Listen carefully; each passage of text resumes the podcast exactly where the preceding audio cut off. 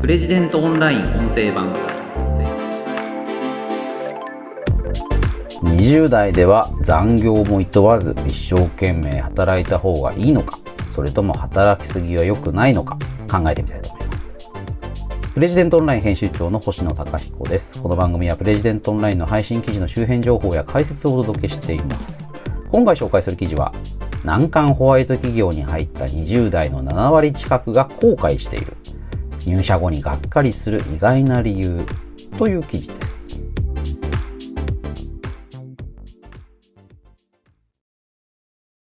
こちらの記事はクロスリバーの代表取締役越川真二さんの近著29歳の教科書。プレジデント社から出てる本ですけれどもこちらの本のスピンアウトそんな形で展開している記事になります、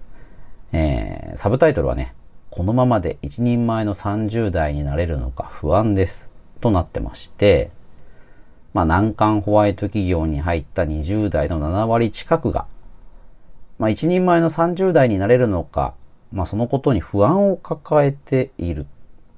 だから、ホワイト企業で、まあ、ろくに働かせてもらえない、早く帰れと言われるのは、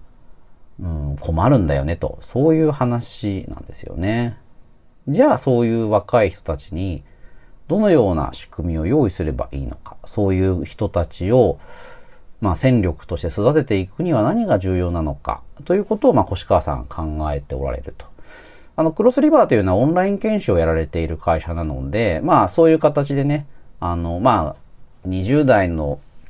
育成に悩んだら、うちの会社を頼ってくださいよっていう、まあ、そういうね、思惑もあるのかなとは思うんですが、このまあホワイト企業っていう、まあ、まあ、ブラック企業の反対ですよね。え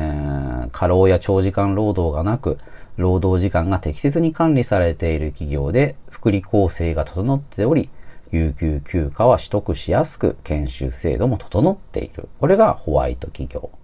まあ、ブラック企業はその反対ですよね。あの、過労があって、長時間労働があって、労働時間は管理されておらず、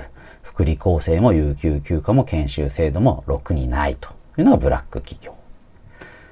まあもう俗語というかもうね、ブラック、ホワイトなんていうのはいろんなところで使われている言葉かなという気がしますが、このね、ホワイト企業、うちでもね、ホワイト企業の見抜き方とか、どうすればホワイト企業に入れるのか、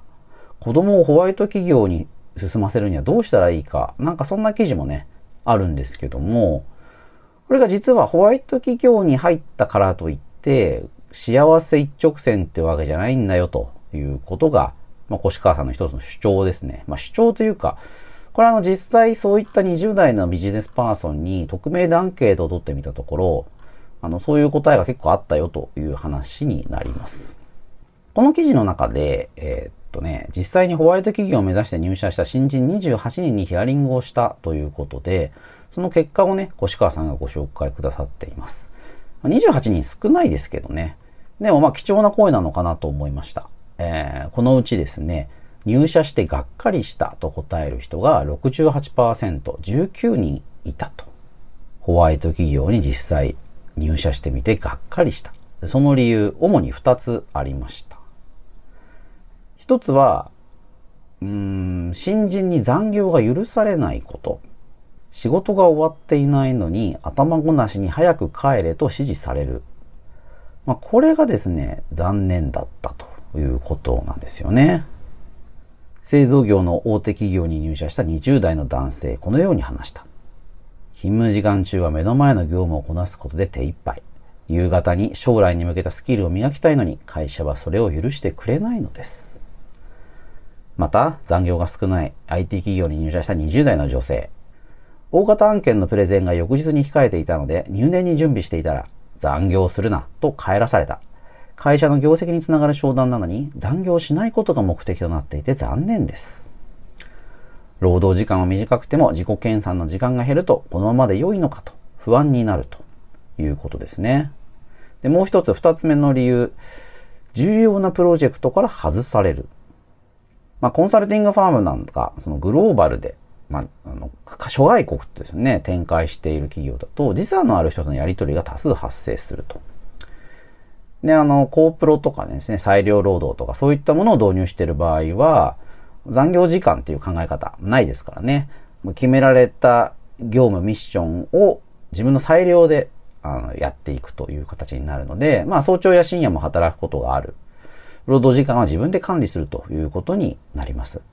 ただ、まあ、専門スキルとか経験が少ない20代社員っていうのは労働時間が制限されることが多いということで、こうした大型プロジェクトから外されてしまうことがあるんだと。えー、っと、ある外資系コンサルティングファームに入社した30代、あ、まあ、20代の男性、30代に向けての不安をこう話したと。優秀な先輩コンサルタントは20代で過酷な状況で経験とスキルを着実に積み上げていたと聞きます。会社は2018年から働き方改革を始め、若手社員の残業を極端に抑制しています。それ以来、大型プロジェクトから若手社員が外されて、このままの働き方で一人前の30代になれるか不安です。うん。不安なんだと。残業したくてもできないんだと。まあそういうことを言ってるっていうことですよね。で、この記事書かれている越川さんも、あの、20代の頃は寝食を惜しんで働きましたっていうことをおっしゃっています。やっぱりね、この若い時期に働くことっていうのは非常に重要なんだよと。でも、越川さん自身、心と体を壊して戦線離脱を余儀なくされた。だから、長く働くんではなくて、限られた時間の中で成果を出すっていうことを考えないといけない。なこの20代の人たちがもっと残業したいっていうのもわかるんだけれども、ゲームの条件が変わっているわけなんだから、限られた時間の中でいかに働くかということを考えないといけないんじゃないかということをおっしゃってます。まあその通りですよね。まあね、だからその本当にスキルを磨きたいんであれば、あの家で別のことやればいいっていうか仕事しなくてもね、仕事の役に立つようなスキル磨きっていうのができるんでしょうから、まあなんかそれが残業である必要があるのかなっていうふうに思いますよね。うん。で、このクロスリバーでですね、2021年4月に残業意識調査っていうのも実施されているそうなんです。7万9000人のビジネスパーソンを対象に、残業削減を目指した働き方に賛成ですか反対ですかと。これを聞いたと。この結果、残業削減を目指した働き方改革に反対残業削減は目指すべきではないという人が58%いたと。でさらに20代の若手社員だけをこのアンケートから取り出すと、むしろ残業をしたいという人は41%だった。なぜなのか。えー、3位はそもそも仕事が終わらないから。2位は残業代が欲しいから。まあね、お金欲しいですよね。1位、スキルを磨きたいから。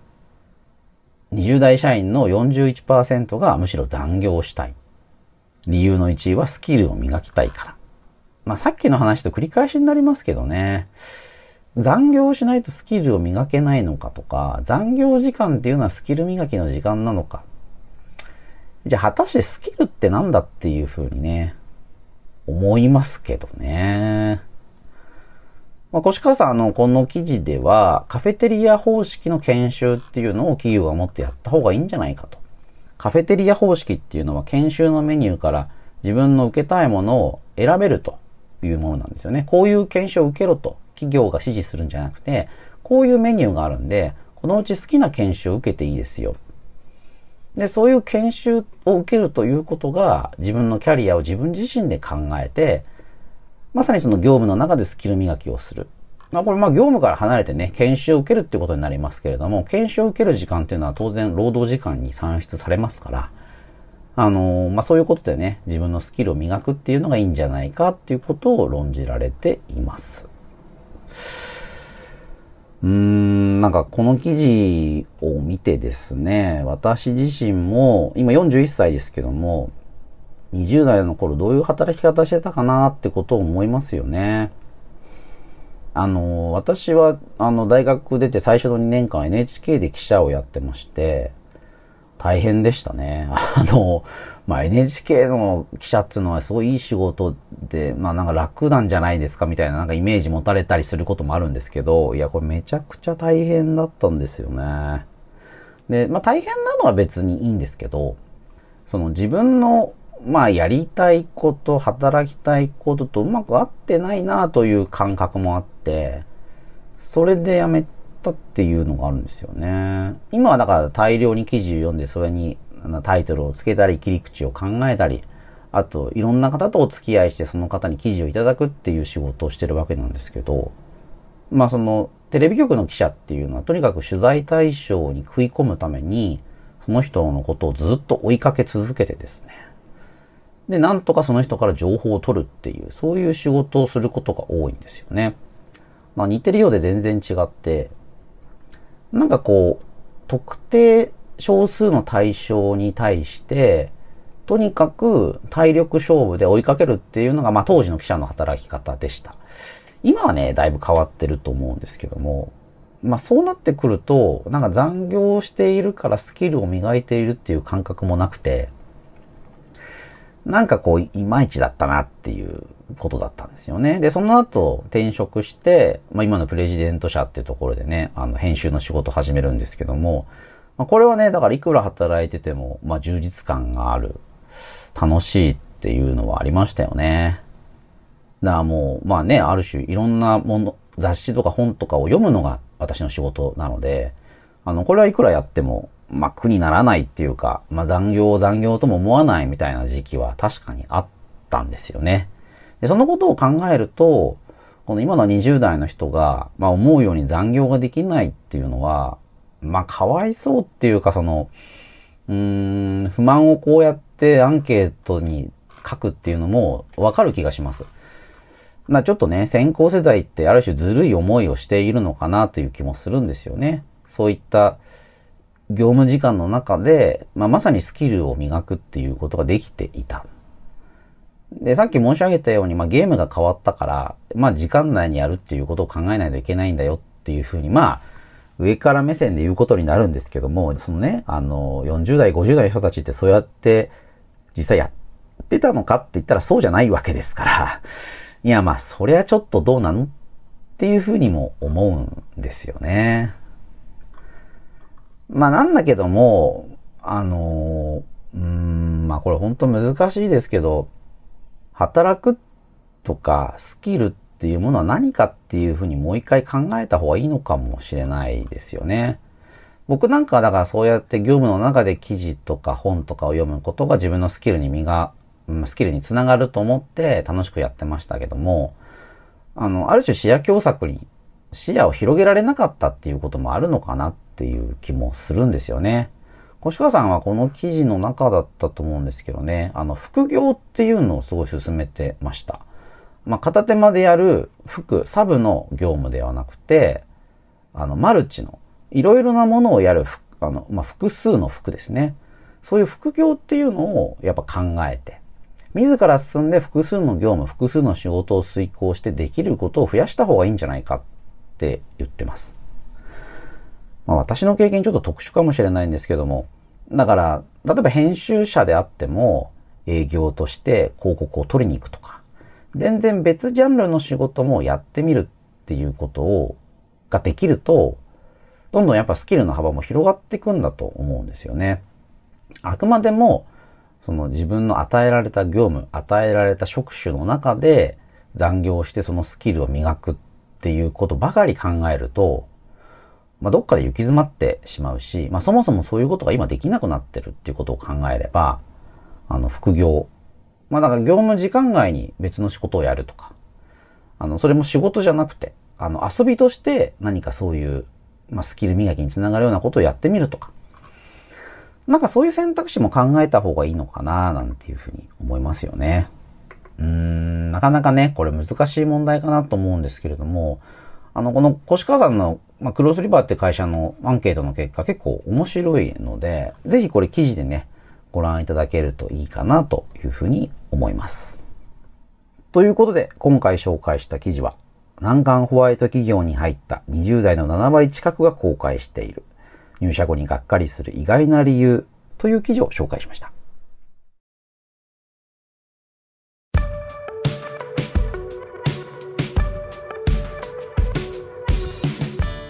えー、今回紹介した記事の解説は以上となりますが、ここから番組に寄せられたお便りを紹介していきたいと思います。えっと、お便りの紹介をね、始めてるんですけども、ポツポツと、あの、お便りいただくことがあって、なんかすごくありがたいというか、あの、番組聞いてくださってるんだなと思って、皆さんに感謝申し上げたいなと思います。今回お便り紹介するのは東京都のあきさんからのお便りですね。星野さんはアナウンサーのようなおしゃべりのプロではないのにお話がとてもうまいなと感じています。私は途中で何の話をしているのかわからなくなってしまうことが多いのですが、話の組み立てはどうされているのでしょうか一度紙に書いて練習したりしているのでしょうかという、まあ、質問ですかね。あの、練習はしてなくてですね、まあ、この記事を読みながら、こう、つらつらと喋ってるという形になってます。あの、こうやってお褒めのお言葉いただくのは ありがたいんですけども、話の中身がないとかですね、厳しい意見が、ポッドキャストのレビュー欄とかにもあったりして、それに傷ついたりもしてるんですけども、あの、話の組み立てを、まあ、具体的に紙で書いて検討してるっていうことはないんですよね。まあ、文章を書くのはね、我々もプロなので、そういうことは多いんですけどもこう話をするのと文章を書くまあ書いた文を読むっていうのはちょっとまた全然違うことかなと思っていてこのポッドキャスト番組では基本的には何も台本を用意せずに喋るというスタイルをとってます。まあ、これ聞いてくださってる方に語りかけるのを意識してまして、まあ、記事を読むんじゃないんだよということなんですよね。で、これ、あの、どういうことかっていうと、まあ、ちょっと参考になる記事がね、プレジデントオンラインにありました。2019年8月、ちょっと前の記事になりますけれども、えっ、ー、と、できる人は説明は20時以内を必ず守るという、えー、リップシャッツの桃本夏代さんという方の本、20時にそぎ落とせ、ワンビッグメッセージで相手を動かす。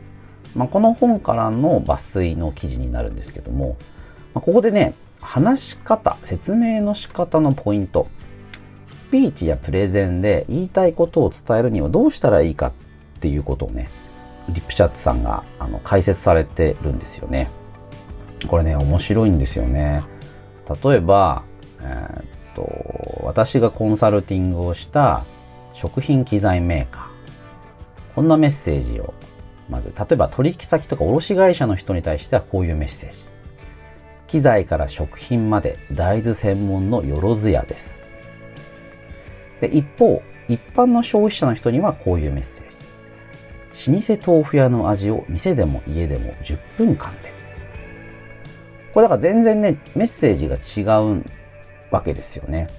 で、このために、まあ、どういうことをやってるか。あの、KISS の法則。KISS。Keep it simple, stupid. Keep it simple, short もしくは keep it simple, specific まあ、これ、まあ、簡潔、簡明、簡単に話せっていうことなんですけど、まあ、このキスの法則を、まあ、それぞれの聞き手に対して、まあ、適用してると。で、ままあ、二重時に削れってことをね、この人言ってるんですけど、効果的ではない言葉を減らすことが大事なんだよっていうことを言ってるんですよね。簡単に誰にでもわかるように具体的なイメージが湧く言葉を選びながら話し方を考える。で、まあ私やっていることって言えばまあこういうことかなと思います。なんか自分で言っててすごい恥ずかしいんですけど、で、簡潔、簡明、わかりやすくできてるかっていうのもちょっと自信がないんですが、この記事のことは頭にあって、まだ余計な情報をたくさん入れないっていうことが大事なのかなっていう気はするんですよね。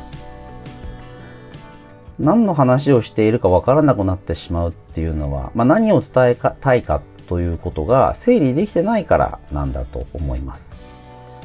それを話しながら整理するっていうのはやっぱり難しいんですけれども、話す前に、まずこれを話すんだっていうことを決めておいて、そこに向けて余計な情報を、まあ、入れていかない、増やさない。むしろ情報を減らしていくっていうことが大事なのかなと思うんですよね。まあ、おしゃべりのプロっていう人たちはね、そのことがすごく得意というか、まあ、だからまあ、例えば落語なんか僕好きなんですけども、それで考えても、落語のメッセージって本当ないんですよね。まあ、あの、ほとんどない。あの、あらすじ、落語のあらすじってね、いろんなところで紹介されてますけど、あらすじ見ても全然面白くないんですよね。で、その大した情報ではないんだけれども、そのことを語り口ですごく面白く語ってしまう。情報量が増えてるわけじゃないんだけれども、とても豊かな世界がそこに広がってるっていうのが落語の面白さで、まあ、和芸とか話をするっていうのはそれに近いのかなという気がするんですよね。な芸事だとそれ、まあ、それに対してお金を払ってもらうみたいなことになりますけれども、ビジネスのコミュニケーションでも、周りの人と雑談をするみたいなことでも、余計な情報を増やさない。できるだけ話を削る。そして、具体的に話すっていうことが、重要なのかな。だ紙に書いて練習するとね、よりそういうことがはっきりするのかなという気がするんですけども、私はその紙に書くっていうか文章を作ることばっかりやっているのですごく文章っぽくなっちゃうんですよね。おしゃべりの場合は同じことを何度も話すっていうことも重要だと思いますしこうその人に向けてどういう喋り方をすればうまく伝わるのかっていうのを考えながら話すまあある種のリアルタイム性みたいなことも重要なんだと思うんですよね。書いてしまうとねこう言葉の重複っていうのを避けすぎちゃってですね一回聞いただけではなんだかわからないっていうこともあるんですよね。アナウンサーなんかもこう同じ言葉を実は結構繰り返し使ってたり、まあ、そういう話し方をしてることもあるんですよね。うん。ちょっとあんまり参考にならないかもしれないんですけれども、このできる人は説明は20字以内を必ず守るっていう、まあ、この記事はね、あの話し方を考える上では非常に面白い記事だなと思ったので、まあ、もしよろしければご覧いただければと思います。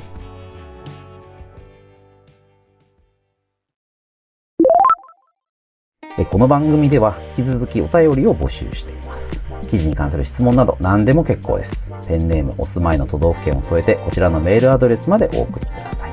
podcast.president.co.jp podcast.president.co.jp です。また、Apple Podcast の概要欄にもお便りフォームのリンクをお知らせしています。こちらからでも OK です。それではまたお会いしましょう。プレジデントオンライン編集長の星野貴彦でした。